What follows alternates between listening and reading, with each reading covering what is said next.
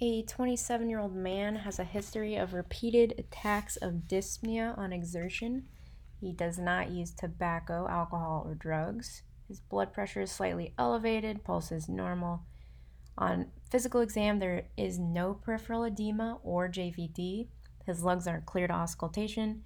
There is a grade 3 or 4 ejection type systolic murmur along the lower left sternal border that decreases in intensity when the patient moves from the standing to the squatting position. Which of the following is true about the inheritance of this disease? This disease is autosomal dominant, which is the right answer. And to talk about that specific condition, which is hypertrophic cardiomyopathy, Going to talk a little bit about the effect of maneuvers on that murmur. So, with Valsalva, strain phase of Valsalva, abrupt standing, and nitroglycerin administration, you are going to decrease preload, decrease the left ventricular blood volume, and increase the intensity of the murmur. So, in hypertrophic cardiomyopathy, when you're in the strain phase of Valsalva, or you abruptly stand or you administer nitroglycerin, the preload decreases, left ventricular blood volume decreases, and the murmur intensifies. When we're talking about uh, sustained hand grip, that is going to increase the afterload increase the left ventricular blood volume and decrease the murmur of hypertrophic cardiomyopathy. If you squat, that's going to increase afterload and preload, increase the blood volume in the left ventricle, and decrease the murmur intensity. With passive leg raise, you will increase the preload, increase the left ventricular blood volume, and decrease the murmur intensity. So, in our patient um, his presentation is consistent with hypertrophic cardiomyopathy.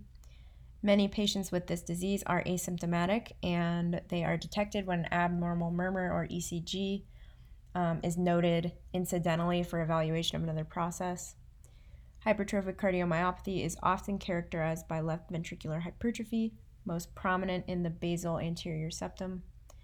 The clinical manifestations of hypertrophic cardiomyopathy depend on the extent of the hypertrophy and outlo- outflow tract obstruction, but some of the manifestations include exertional dyspnea, chest pain, fatigue, palpitations, presyncope or syncope, and a harsh crescendo decrescendo systolic murmur heard best at the apex and left lower sternal border, with characteristic changes in intensity during physiologic maneuvers.